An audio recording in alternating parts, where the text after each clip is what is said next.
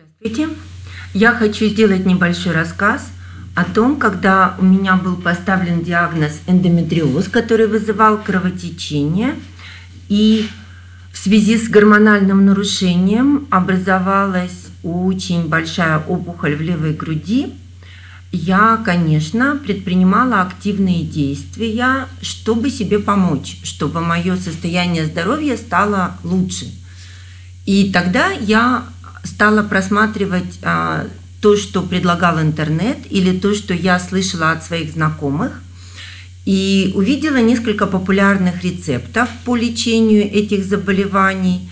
Тем более, что лечение травами было для меня гораздо интереснее, чем те методы, которые предлагала медицина. То есть там речь шла о хирургическом вмешательстве, и мне все, меньше всего этого хотелось. И вот в интернете я нашла информацию о такой траве, как красная щетка. А она э, присутствует на многих сайтах, и, в общем-то, э, наверное, очень э, убедительно там было написано, поэтому я решила попробовать и для своего диагноза тоже. Я ее купила в аптеке в упаковке и заваривала по тому рецепту, который был записан на коробке – Пропив тот курс лечения, который там был указан, честно говоря, я не особо заметила у себя каких-то изменений. Я не э, считаю, что это говорит о том, что красная щетка при моих диагнозах не, попад, не помогает.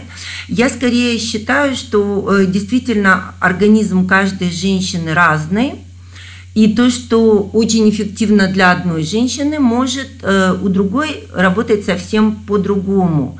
Но для меня вот было интересно, что э, в те моменты, когда у меня было э, ухудшение состояния, например, э, больше сбивался э, ритм менструации, цикл менструации, я вообще не чувствовала, чтобы красная щетка влияла или в лучшую, или в худшую сторону. То есть я не заметила никакого влияния. Вот. Потом я еще встретила название травы боровая матка, и у нее тоже было похожее описание на действие красной щетки. Вот, э, к сожалению, несмотря на то, что я а, ее пила, я не пропила тот курс, который был указан на упаковке, и не пропила вот тоже по той же самой причине, что эм, я не увидела даже вот малейшего влияния на свой организм. То есть мне было ну не хуже, не лучше, никаких ощущений в организме не было. Вот.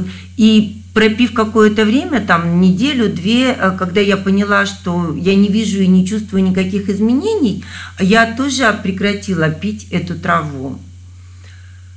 А вот, а, кроме того, интересные традиционные способы, которые вот, э, например, в пик того, когда у меня было сильное кровотечение, мне советовали пить такие традиционные кровоостанавливающие травы, как настойка пастушьей э, сумки или горца птичьего, а вот, а, которые продаются в аптеке именно как кровоостанавливающее средство. А, они капаются в воду и тоже пьются по назначению врача несколько раз в день. Э, у меня не было эффекта от этих трав, несмотря что я пропила эти капли, а вот кровотечения они мне не останавливали никак. То есть они не ухудшали, не улучшали, вообще не влияли никаким образом на кровотечение. Вот такой у меня есть опыт а, того, что применяя те средства, которые помогали другим женщинам, в моей ситуации они на меня не оказали никакого влияния, несмотря на то, что я ими пользовалась.